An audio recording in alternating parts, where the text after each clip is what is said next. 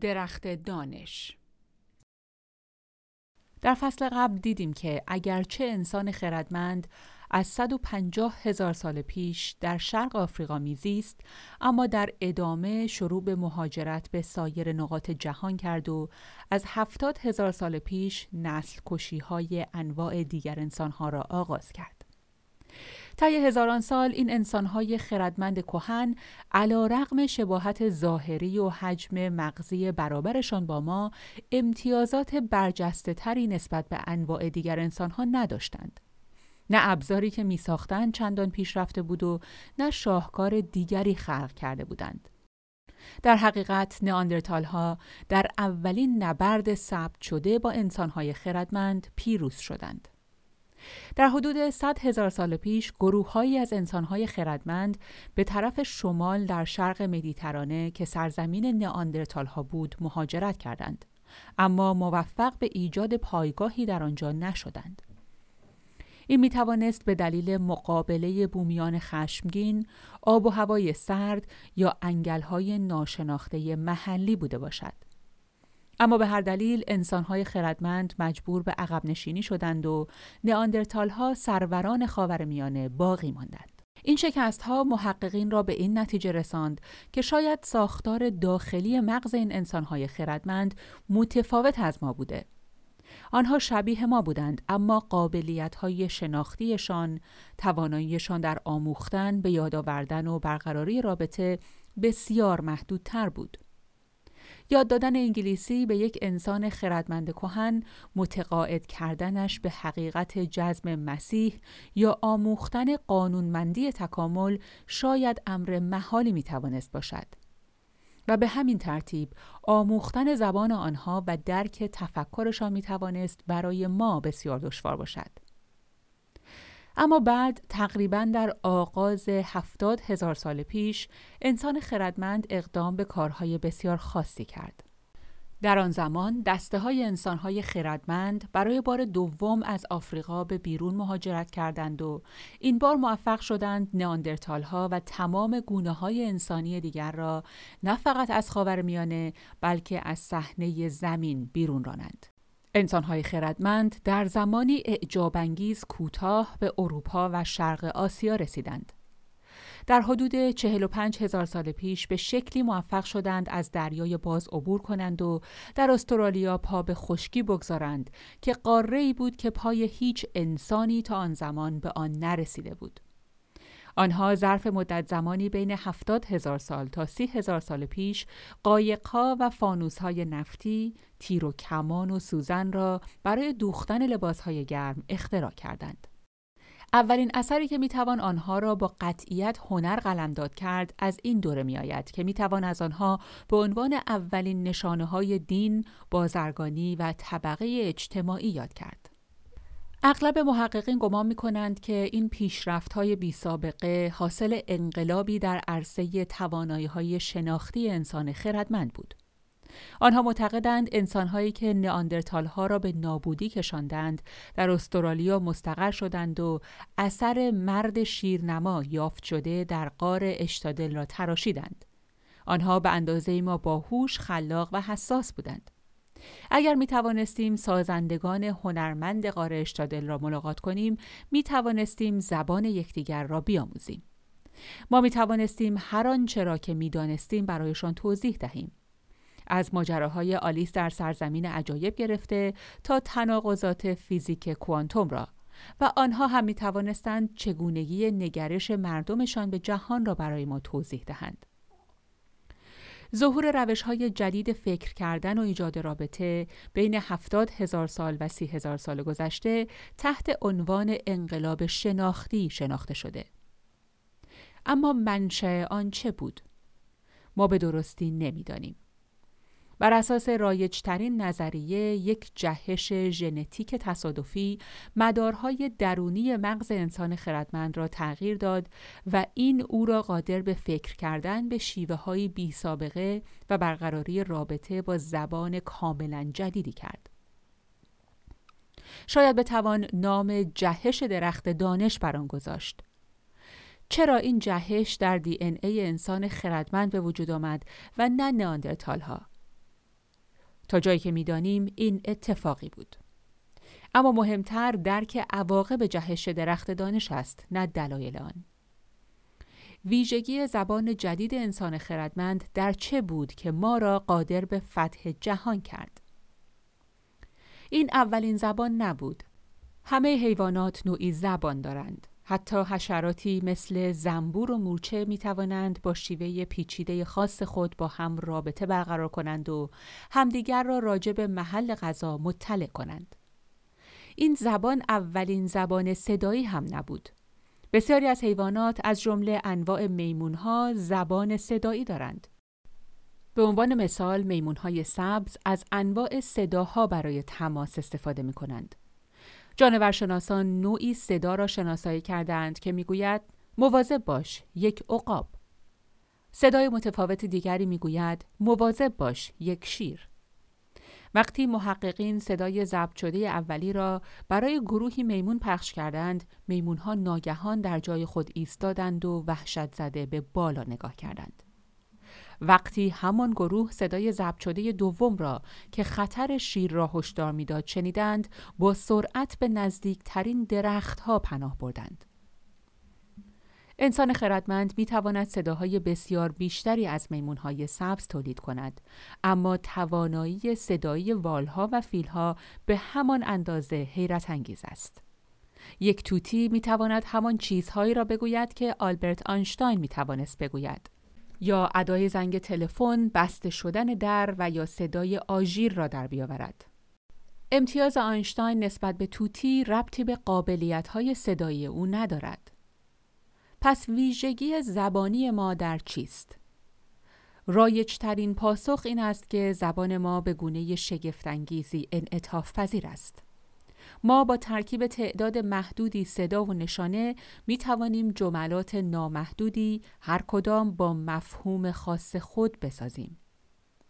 بدین وسیله می توانیم میزان شگفتانگیزی از اطلاعات از جهان پیرامون را دریافت، ذخیره و منتقل کنیم. یک میمون سمز می تواند خطاب به دوستانش فریاد بزند مواظب باش یک شیر اما یک انسان نوین برای دوستانش تعریف کند که امروز صبح شیری را در نزدیکی رودخانه دید که در کمین یک گله گاومیش نشسته بود.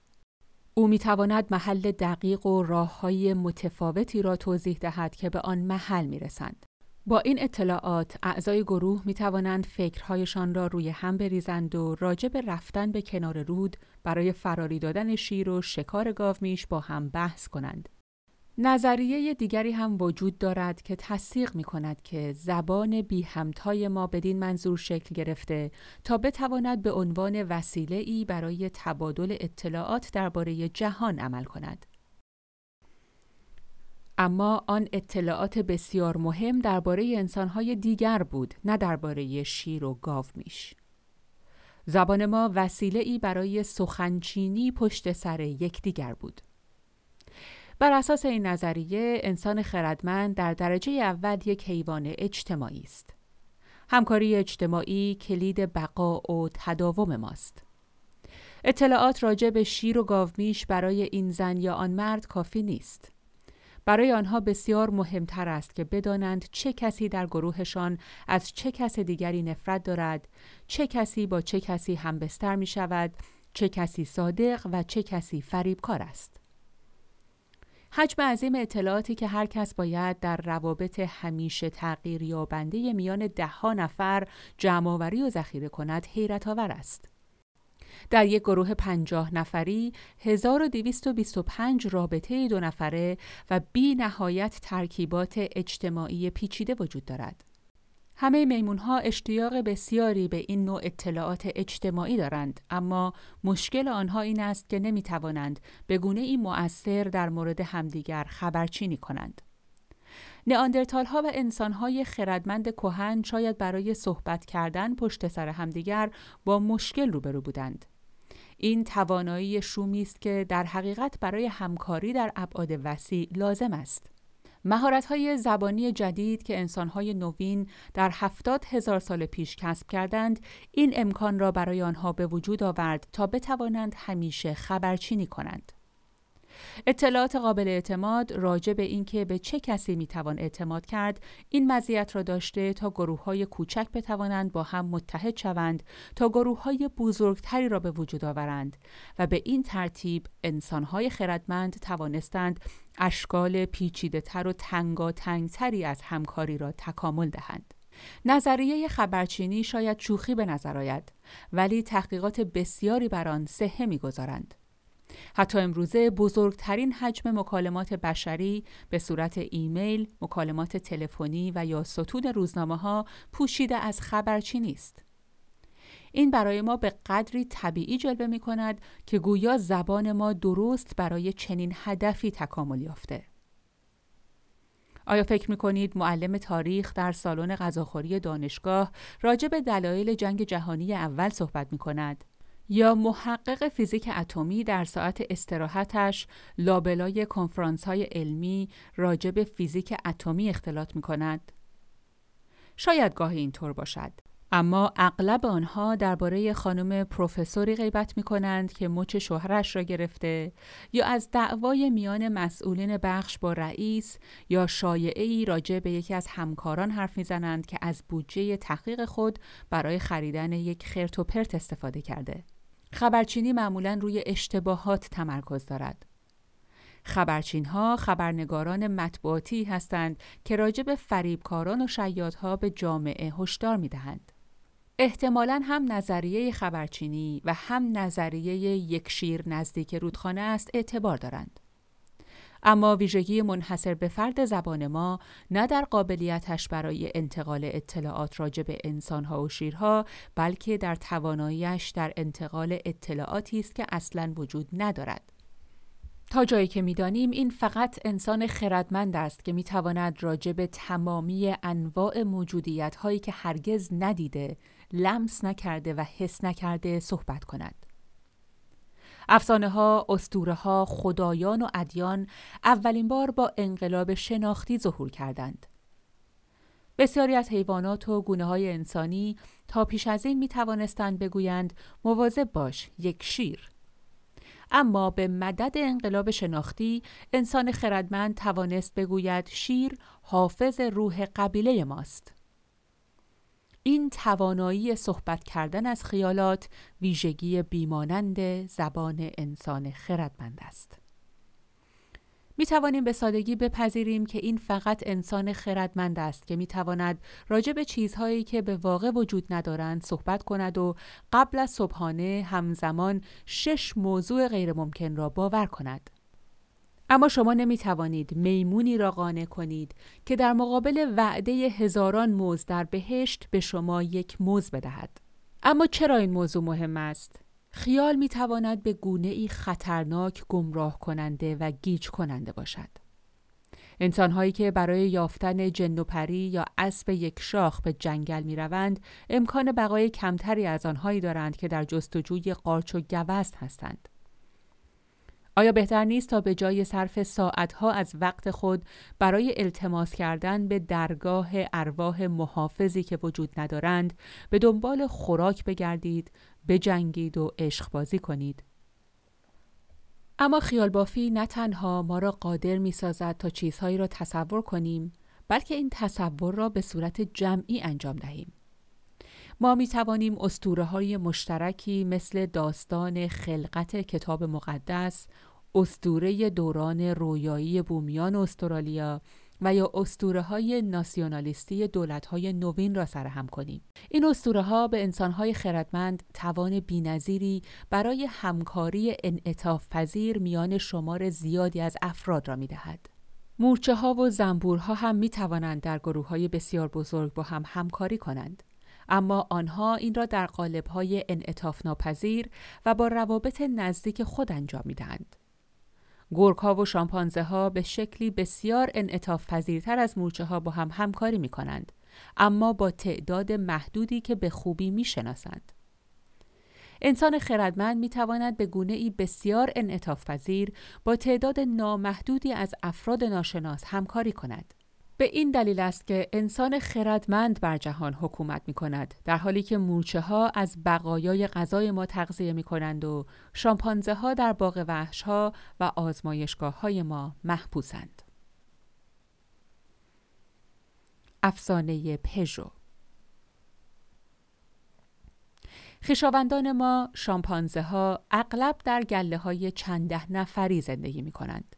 آنها وارد در روابط دوستی نزدیک می شوند، با هم شکار می کنند و شانه به شانه بر علیه انترها و یوزپلنگها و شامپانزه های دشمن می جنگند. ساختار اجتماعی آنها معطوف به نظمی سلسله مراتبی است. فرد مسلط که تقریبا همیشه مرد است، نر آلفا نام دارد. نرها و ماده های دیگر تقریبا شبیه به خدمتگزاران دربار شاهی انسانها سرسپردگی خود را از طریق انداختن خود به پای نر آلفا و ایجاد صدایی از گلو نشان می دهند. نر آلفا تلاش می کند در گروه خود هماهنگی برقرار کند. وقتی دو نفر در گروه با هم منازعه می کنند، او دخالت می کند تا به خشونت خاتمه دهد.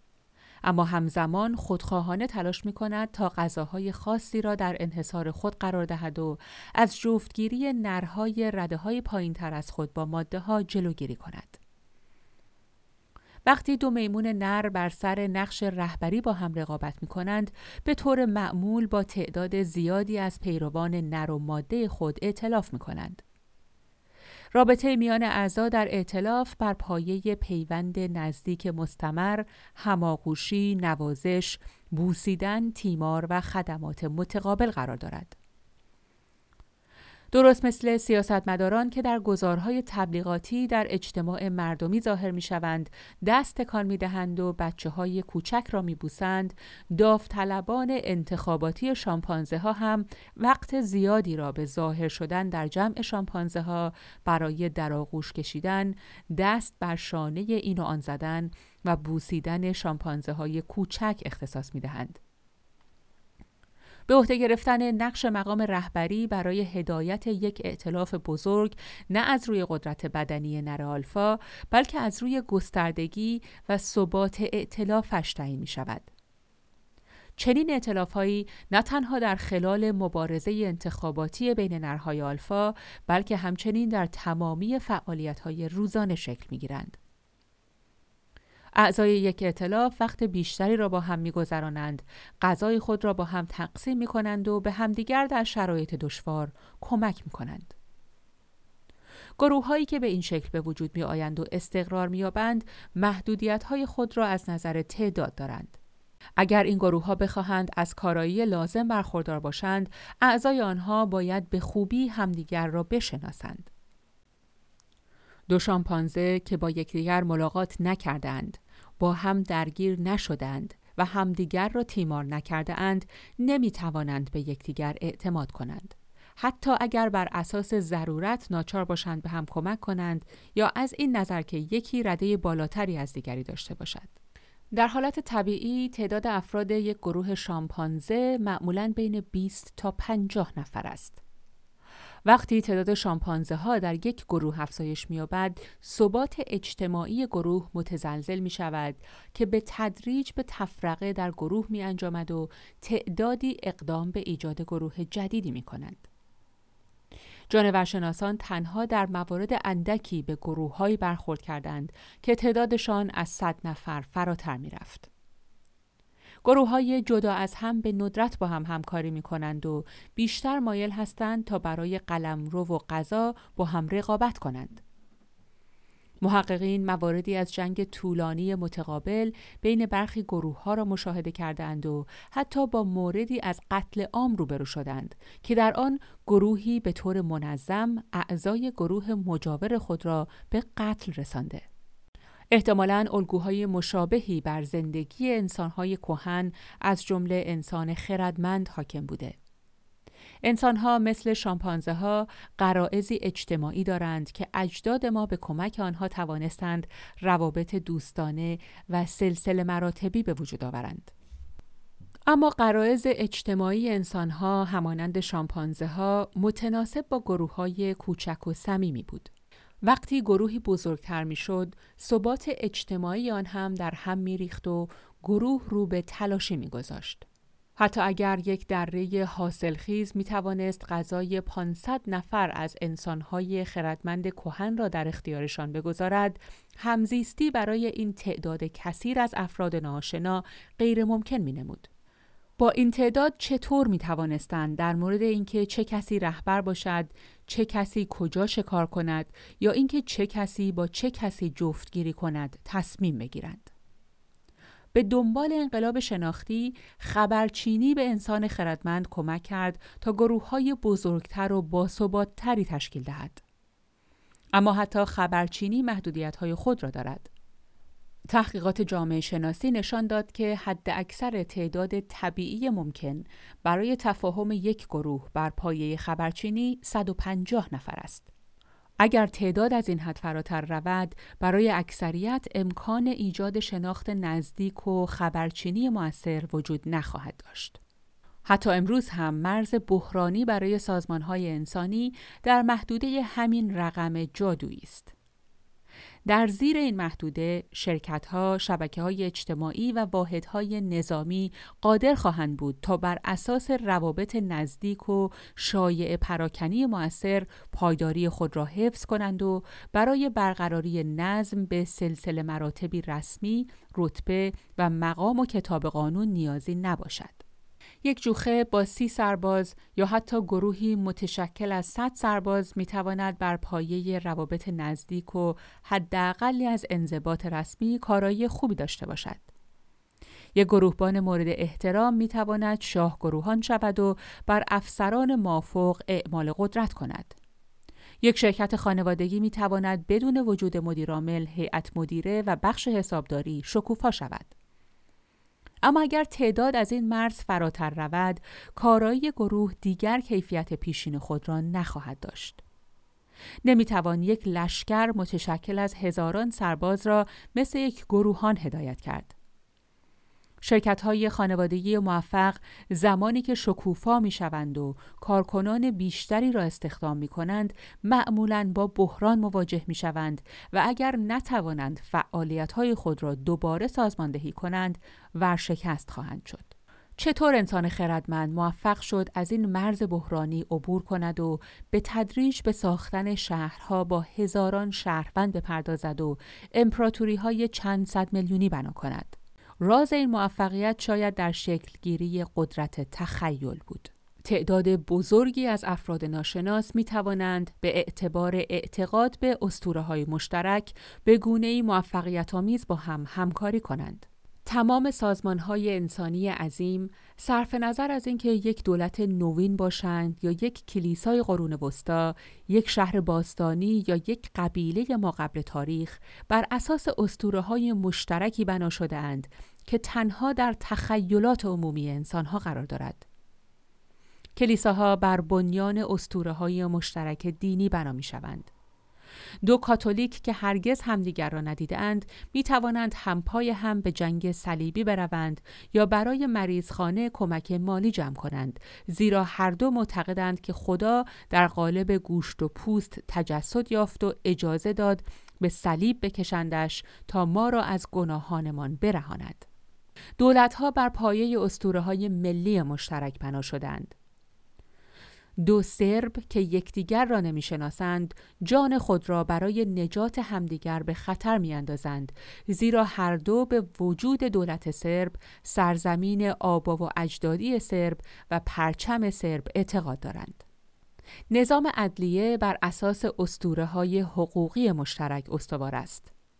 دو وکیل که همدیگر را نمی‌شناسند می توانند مشترکاً تلاش کنند تا از فردی کاملا بیگانه دفاع کنند زیرا هر دو به وجود قانون، عدالت و حقوق بشر و اجرتی که دریافت می کنند اعتقاد دارند. اما هیچ کدام از اینها بیرون از داستانهایی که مردم می‌سازند و انتقال می دهند وجود ندارند. در ورای تخیلات مشترک عمومی نه خدایان نه ملت ها، نه پول، نه حقوق بشر، نه قانون و نه عدالت هیچ کدام وجود ندارند. مردم به سادگی درک می کنند که انسانهای کهن ساختارهای اجتماعیشان را بر اساس اعتقاد به ارواح و رقصیدن دور آتش در زیر قرص کامل ماه برقرار می کردند. اما چیزی که درک نمی کنند این است که سازمان های نوین دقیقا بر همان پایه و اساس عمل می کنند. می توانیم شرکت های تجاری را مثال بیاوریم. بازرگانان و وکلای مدافع نوین در حقیقت جادوگران قدرتمندی هستند. تفاوت اصلی میان آنها و شامانهای قبیله ای در این است که وکلای نوین داستانهای بسیار عجیب تری را سرهم می کنند. یک مثال گویا افسانه پژوست. یک نماد که شباهتی به پیکر حک شده مرد شیرنما در غار اشتادل دارد امروزه از پاریس تا سیدنی روی اتومبیل ها، کامیون ها و موتورسیکلت ها دیده می شود. این زیوری است که کاپوت وسایل نقلیه ساخت پژو را می آراید که یکی از قدیمی ترین و بزرگترین سازندگان خودرو در اروپا است.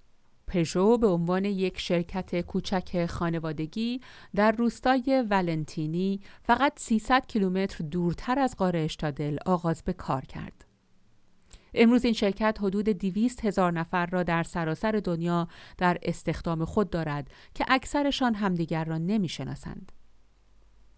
این افراد بیگانه از هم در سال 2008 میلادی با یک همکاری مؤثر بالغ بر 1.5 میلیون خودرو تولید کردند که سودی در حدود 55 میلیارد یورو به دنبال آورد.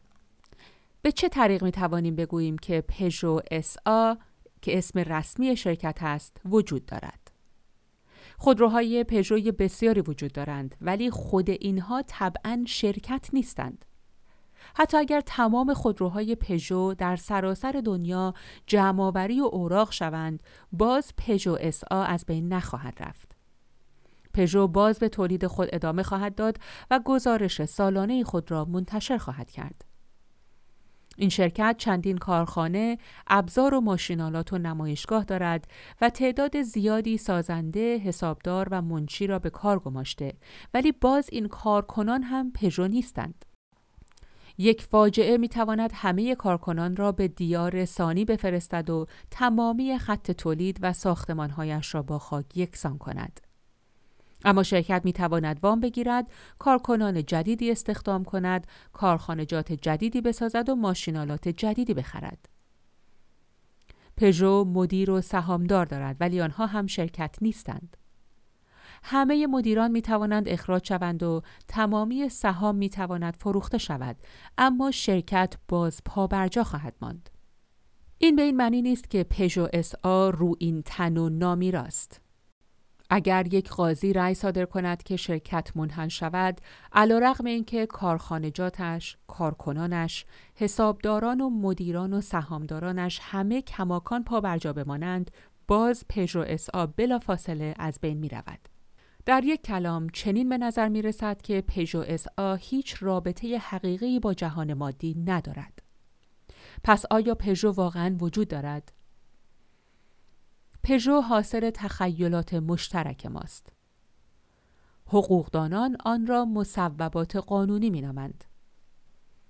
نمی توان به آن اشاره کرد. یک وجود مادی ندارد.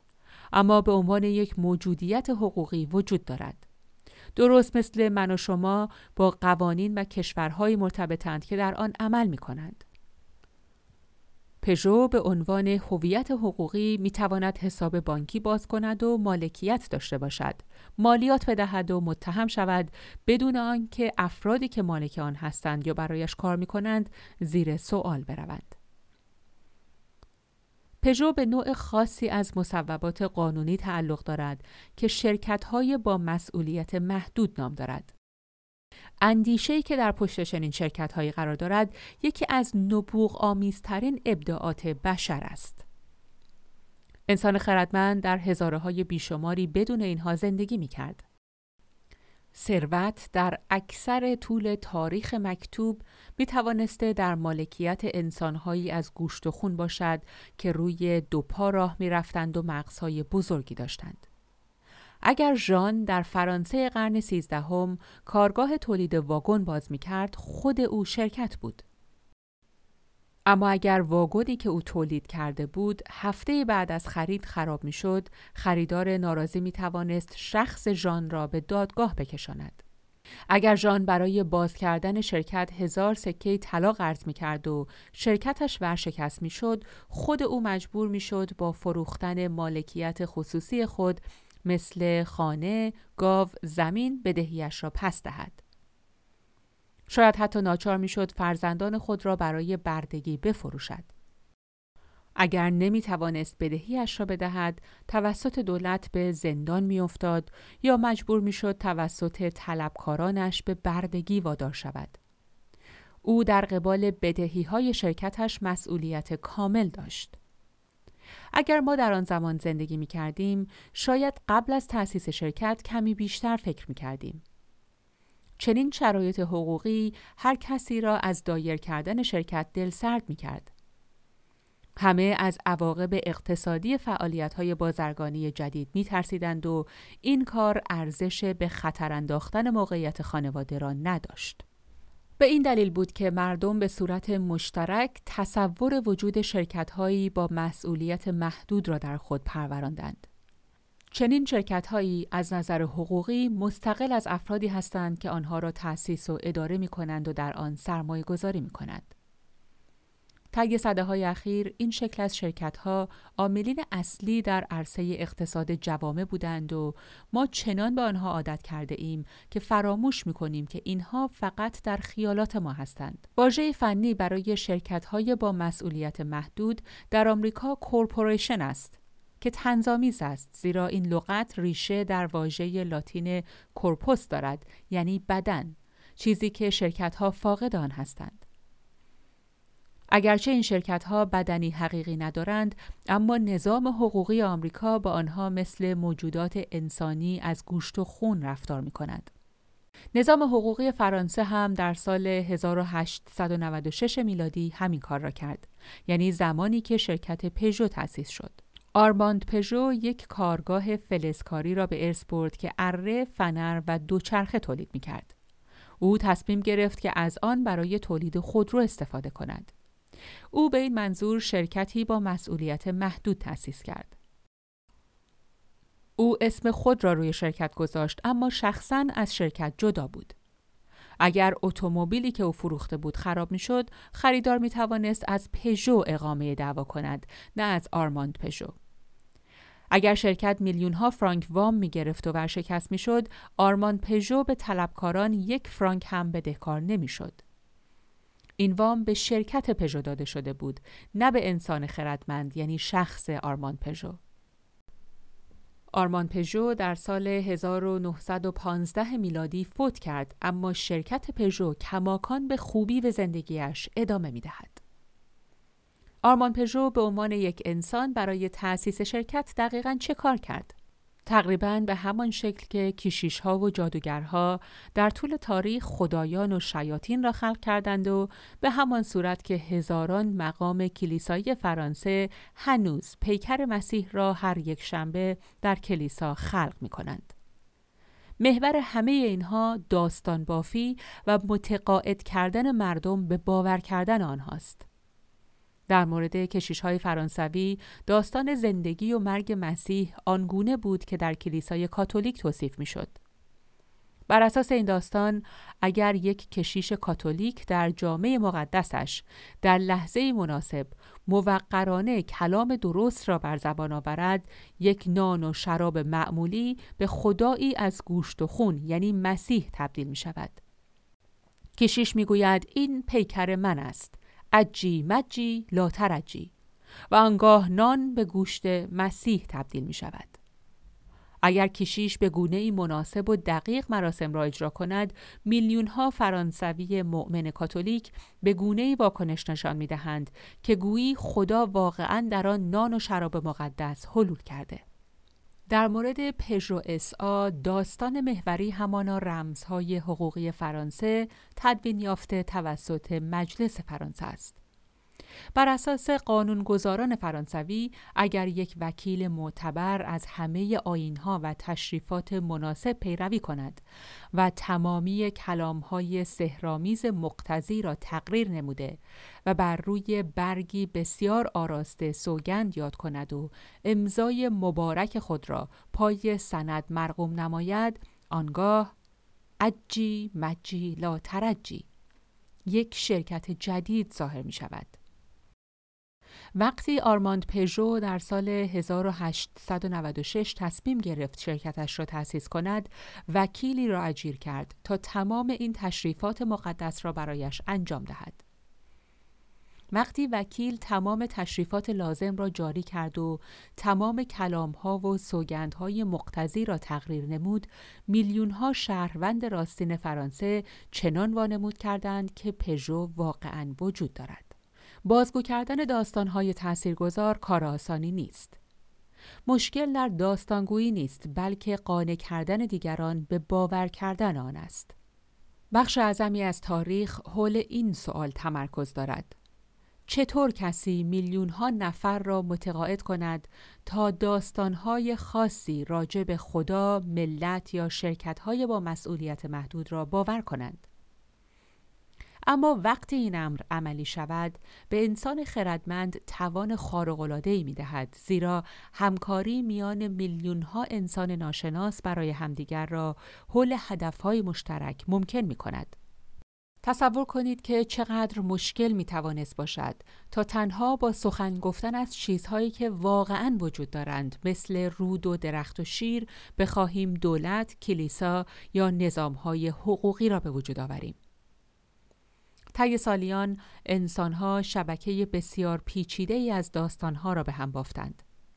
در این شبکه تخیلاتی مثل پژو نه تنها موجودیت دارند بلکه همچنین نیروی عظیمی را هم در خود انباشت می کنند. به آنچه که انسانها توسط این شبکه داستانها خلق می کنند در محافل اکادمیک افسانه، ساختارهای اجتماعی یا واقعیتهای خیالی می گویند. واقعیت خیالی دروغ نیست. اگر من بگویم که در کنار رودخانه یک شیر هست در حالی که به خوبی می‌دانم که اینطور نیست دروغ گفتم. در دروغ چیز خاصی نیست. میمونهای سبز و شامپانزه ها می توانند دروغ بگویند. به طور مثال به موردی برخورد شده که یک میمون سبز فریاد می‌زد مواظب باش یک شیر بدون اینکه شیری در نزدیکی باشد. این هشدار اعضای گروه را از محلی که میمون در آنجا موزی پیدا کرده بود فراری داد تا میمون دروغگو قنیمت یافت شده را به چنگ آورد.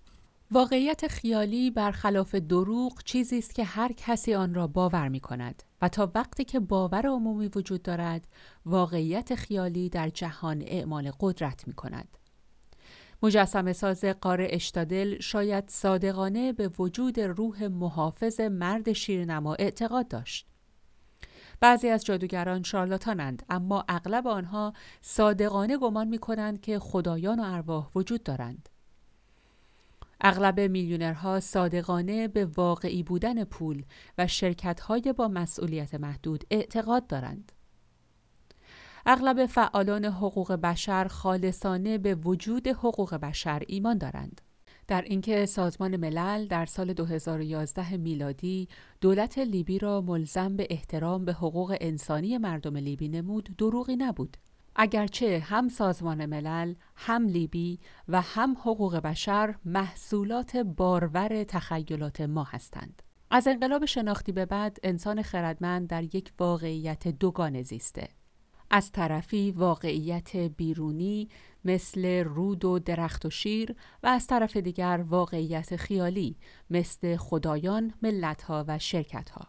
به مرور زمان واقعیت خیالی هرچه قدرتمندتر شد به طوری که امروزه بقای همان رودخانه ها، درخت ها و شیرها وابسته به موجودیت های خیالی مثل خدایان، ملت ها و شرکت هاست.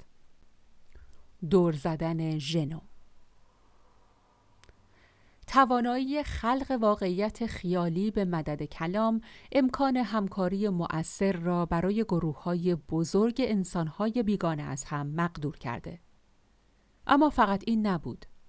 از آنجایی که همکاری در ابعاد وسیع بر پایه اسطوره ها بنا شده تغییر این اسطوره ها مثلا سرهم کردن داستانهای متفاوت می تواند روش همکاری مردم را هم تغییر دهد. اسطوره ها می توانند تحت شرایط مناسب به سرعت عوض شوند. سال 1789 میلادی ملت فرانسه یک شبه اعتقاد خود را از استوره حقوق آسمانی شاهان به استوره حق حاکمیت مردم تغییر داد. در نتیجه بعد از انقلاب شناختی انسان خردمند این توانایی را یافت تا به سرعت رفتار خود را با نیازهای متغیر تطبیق دهد و با باز کردن مجرای فرعی تکامل فرهنگی مسیر شلوغ و پرپیچ و طولانی تکامل ژنتیک را دور زند. انسان خردمند با سرعتی سرسام‌آور این مسیر فرهنگی را پیمود و در زمینه توانایی همکاری به سرعت از تمام گونه های دیگر انسان و حیوان پیشی گرفت. رفتار دیگر حیوانات اجتماعی تا حدود زیادی بستگی به ژنهایشان دارد. دی ای یک حاکم مستبد نیست. رفتار حیوانات هم تحت تاثیر عوامل محیطی و ویژگی های فردی هستند.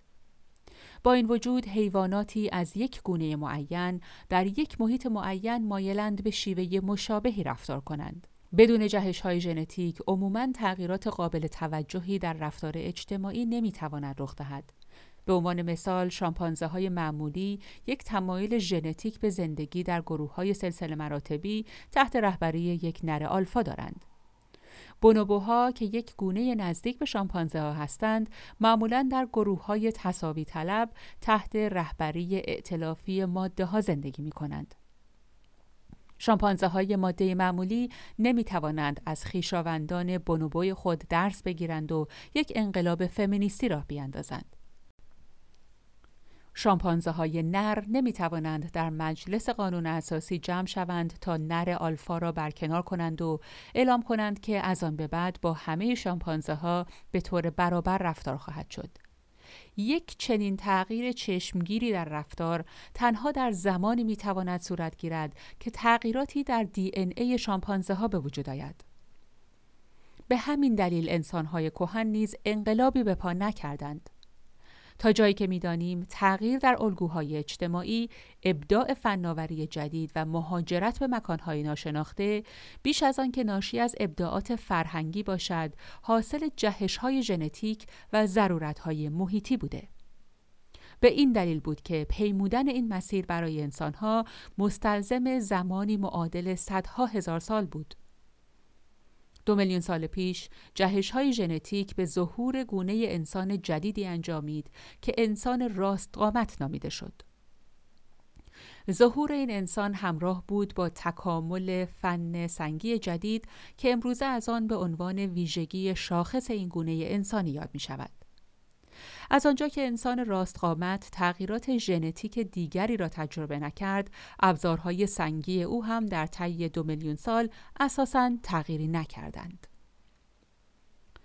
انسان خردمند در عوض از دوره انقلاب شناختی به بعد توانست رفتار خود را به سرعت تغییر دهد و رفتار جدیدی را به نسل‌های آینده انتقال دهد بدون اینکه تغییرات ژنتیک و محیطی را از سر گذرانده باشد.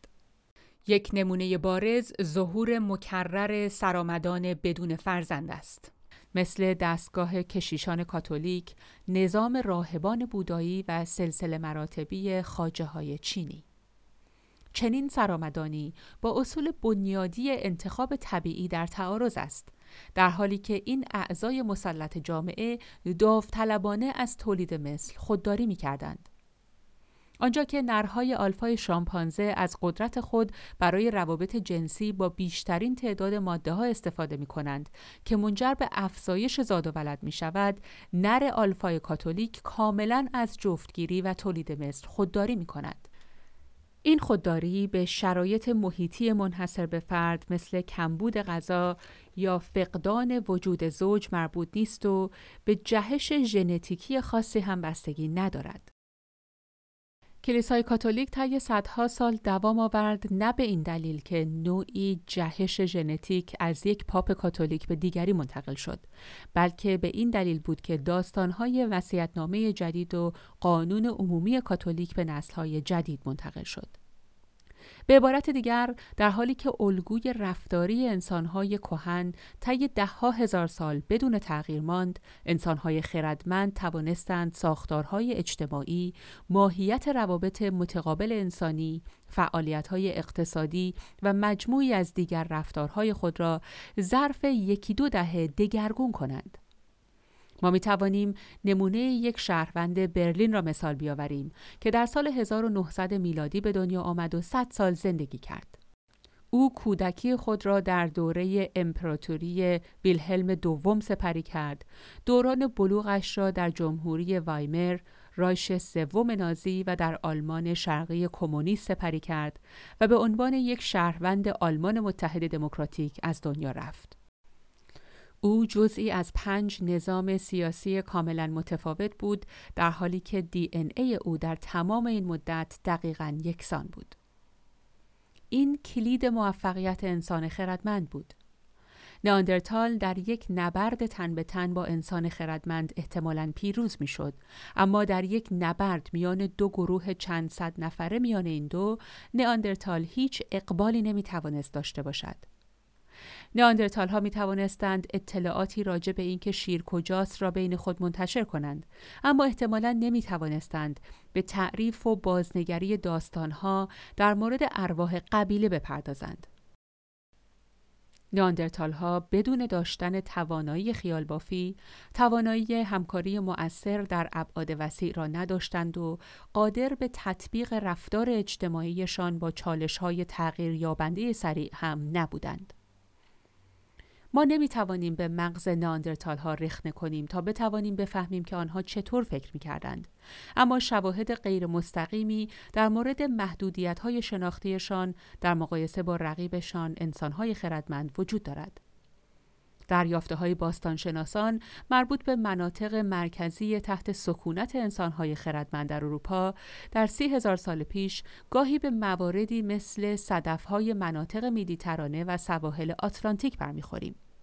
این صدف ها به احتمال بسیار زیاد از طریق تجارت میان گروه های مختلف انسان خردمند از مناطق دور آمده بود. در مناطق نئاندرتال چنین یافته مشاهده نشده. هر گروهی ابزار خود را از موادی می ساخت که در منطقه وجود داشت. یک نمونه دیگر از منطقه اقیانوس آرام جنوبی می آید. گروههایی از انسان خردمند که در جزیره ایرلند نو شمال گینه جدید زندگی می کردند از نوعی شیشه آتشفشانی به اسم obsidian برای تولید ابزاری بسیار مقاوم و تیز استفاده می کردند. اما ایرلند نو منابع طبیعی obsidian ندارد. آزمون های آزمایشگاهی نشان دادند که این مواد از بریتانیای جدید جزیره ای در فاصله 400 کیلومتری از آنجا آورده می شدند. برخی از ساکنین این جزایر باید دریانوردان ماهری بوده باشند که با جزایر مختلف با فاصله های زیاد تجارت می کردند. بازرگانی شاید فعالیتی بسیار عملی جلوه کند که پایه خیالی ندارد. اما حقیقت این است که هیچ حیوان دیگری بجز انسان خردمند تجارت نمی کند و اینکه تمام شبکه های تجاری که ما شواهد مفصلی در موردشان داریم بر پایه تخیلات بنا شده. تجارت نمی تواند بدون اعتماد صورت گیرد و اعتماد به بیگانه بسیار سخت است. شبکه تجارت کنونی جهانی بر اساس موجودیت های خیالی چون دلار، فدرال رزرو بانک و علائم توتموار تجاری شرکت ها بنا شدند. وقتی دو ناشناس می‌خواهند در یک جامعه قبیله با هم معامله کنند اعتماد خود را اغلب بر مبنای یک خدای مشترک نیاکان اسطوره‌ای یا روح محافظ حیوانی توتم بنا می کنند. اگر انسانهای خردمند کهن با اعتقاد به چنین تخیلاتی صدف و obsidian با هم معامله می کردند معقولتر به نظر می آید که اینها با هم اطلاعات هم رد و بدل می کردند و به این شکل شبکه آگاهی و شناخت بسیار وسیعتر و تنگاتنگتری را در مقایسه با نئاندرتال ها و دیگر انسانهای کهن ایجاد می کردند. فنون شکار تصویر دیگری از تفاوت‌های میان این دو به دست می‌دهد. ناندرتال ها معمولا تنها و یا در گروه های کوچک شکار می کردند ولی انسان های خردمند روش های را ابدا می کردند که بر پایه همکاری جمعی بین ده ها نفر و شاید حتی بین چند گروه قرار داشت. یک روش موثر این بود که یک گله کامل حیوانی مثل اسبهای وحشی را محاصره می کردند و آنها را در دره تنگی به طور گروهی می کشتند.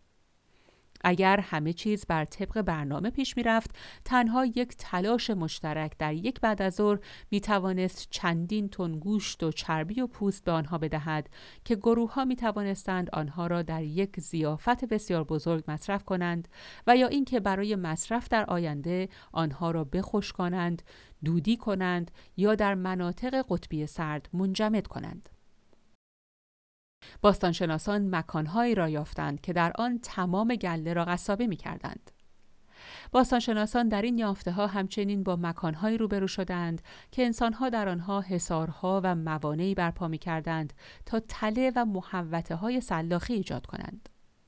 می توانیم چنین جنبندی کنیم که ناندرتال ها از دیدن اینکه مکانهای سنتی شکارشان به کشدارگاه های تحت کنترل انسانهای خردمند تبدیل شده بود خوشحال نبودند. اما اگر نزاعی میان این دو گونه انسانی در می گرفت، اقبال ناندرتال ها بیش از اسبهای وحشی نمی بود. پنجاه نفر ناندرتال با روش رزمی ثابت و سنتی در مقابل 500 انسان خردمند متحرک و مبتکر نبرد به حساب نمی آمد. حتی اگر انسانهای خردمند در نبرد اول شکست خوردند، توانستند خود را به سرعت به استراتژی های جدیدی مجهز کنند که پیروزیشان را در نبرد بعدی تضمین کرد. تاریخ و زیست شناسی انبوه متنوع واقعیت های خیالی که انسان خردمند خلق کرد و تنوع الگوهای رفتاری حاصل از آنها مضمون اصلی آن چیزی است که فرهنگ مینامیم. وقتی فرهنگ ها پدید آمدند دیگر از تغییر و تحول باز نایستادند و این دگرگونی های توقف ناپذیر تاریخ نامیده شد. به این ترتیب انقلاب شناختی مقطعی است که تاریخ استقلال خود را از زیست شناسی اعلام کرد. تا قبل از انقلاب شناختی تمام فعالیت های گونه های انسانی در عرصه زیست شناسی قرار داشت یا اگر بخواهیم می توانیم آن را ما قبل تاریخ بنامیم. من مایلم از بکار بردن لفظ ما قبل تاریخ خودداری کنم زیرا این درک غلط را ایجاد می کند که انسانها از همان دوره قبل از انقلاب شناختی هم موجودات منحصر به فردی بودند. از مقطع انقلاب شناختی به بعد روایت های تاریخی جایگزین نظریات زیست شناسی شدند که ابزار اولیه ما برای توضیح تکامل انسان خردمند بودند.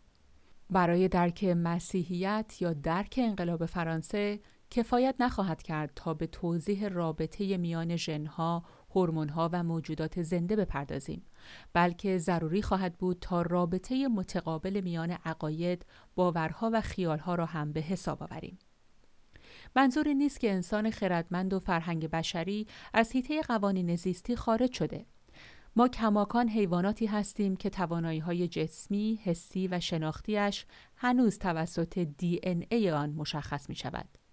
جوامع ما با همان خشتی ساخته شده که جوامع نئاندرتال ها یا شامپانزه ها ساخته می شد.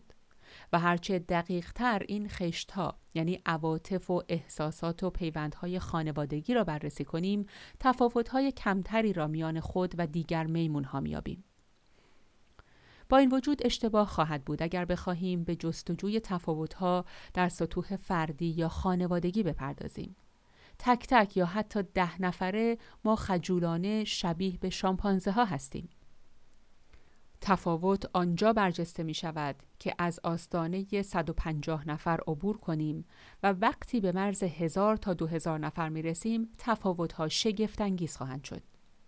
اگر سعی کنیم چند هزار شامپانزه را در میدان شهر یا وال استریت یا مرکز واتیکان و یا در مقر اصلی سازمان ملل جمع کنیم هرج و مرج خواهد شد. اما برعکس هزاران انسان خردمند مرتبا در چنین مراکزی در ابعاد هزاران نفره گرد هم می آیند و با هم الگوهای منظمی مثل شبکه های تجاری، سیافت های عمومی و سازمان های سیاسی به وجود می آورند که هرگز به تنهایی قادر به ایجادشان نیستند. تفاوت واقعی میان ما و شامپانزه ها در چسب استوره است که افراد، خانواده و گروه های بزرگ انسان ها را به هم پیوند می دهد. این چسب ما را به اشرف مخلوقات بدل کرده. ما طبعا به مهارت های دیگری هم احتیاج داشتیم مثل توانایی ساختن و به کارگیری ابزار. اما ابزارسازی بدون توانایی همکاری با تعداد کثیری از افراد دیگر بازدهی کمی دارد. چرا ما در حال حاضر به موشک های قاره پیما با کلاهک ای مجهز هستیم در حالی که سی هزار سال پیش چیزی بجز نیزه های نکچخماقی نداشتیم از نظر فیزیولوژیک توانایی ما طی این سی هزار ساله اخیر برای تولید ابزار پیشرفت چشمگیری نداشته آلبرت آینشتاین به هیچ وجه مهارت‌های دستی یک شکارگر خوراکجوی دوران کهن را نداشت. ولی از طرف دیگر توانایی ما در همکاری با تعداد بیشماری از افراد ناشناس به نحو شگفتانگیزی افزایش یافته. آن نیزه نکچخماقی دوره کهن فقط ظرف چند دقیقه تنها توسط یک نفر با کمک و مشاوره چند نفر از دوستان نزدیک ساخته می‌شد. تولید کلاهک هسته‌ای اما نیازمند همکاری میان میلیون ها نفر از افراد ناشناس در سراسر دنیا می باشد. از کارگر معدن که سنگ معدن اورانیوم را از اعماق زمین استخراج می کند گرفته تا فیزیکدانان نظری که فرمول پیچیده ریاضی را می نویسند تا روابط متقابل میان اجزای اتمی را توضیح دهند. در اینجا رابطه میان زیستشناسی و تاریخ بعد از انقلاب شناختی را جمع بندی می کنیم. یک زیستشناسی معلفه های بنیادین رفتار و قابلیت های انسان خردمند را تعیین می کند. تمامی تاریخ در این محدوده زیستی رخ می دهد. دو اما این محدوده بسیار وسیع است و به انسان خردمند امکان جولان در عرصه های بسیار متنوع می دهد. انسان خردمند به مدد تواناییش در خیال پردازی زمینه های بیشتر و بیشتری را می آفریند که توسط های بعدی متکامل تر می شوند. 3. در نتیجه برای فهم رفتار انسان خردمند ناگزیریم تکامل تاریخی فعالیتهایش را توضیح دهیم. استناد کردن تنها به محدودیت های زیستیمان بیشتر شبیه به مفسر ورزشی رادیویی است که در مسابقه قهرمانی فوتبال جام جهانی به جای گزارش بازی بازیکنان فوتبال به تشریح جزئیات زمین بازی می‌پردازد. نیاکان دوران سنگی ما در چه عرصه هایی در پهنه تاریخ جولان می‌دادند؟ تا جایی که می‌دانیم کسانی که پیکر مرد شیرنما را در قار اشتادل در سی هزار سال پیش تراشیدند همان توانایی های جسمی، روحی و ذهنی ما را داشتند. اما وقتی صبح از خواب بیدار می شدند چه کار می کردند؟ صبحانه و ناهارشان چه بود؟ جوامعشان چگونه بود؟ آیا روابط تک همسری و خانواده هسته‌ای داشتند؟ آیا مراسم و اصول اخلاقی و مسابقات ورزشی و تشریفات دینی هم داشتند؟ آیا جنگ می کردند؟ در فصل بعدی با نگاه مختصری به آن سوی پرده زمانی به بررسی شیوه زندگی در هزاره میان انقلاب شناختی و انقلاب کشاورزی می پردازیم.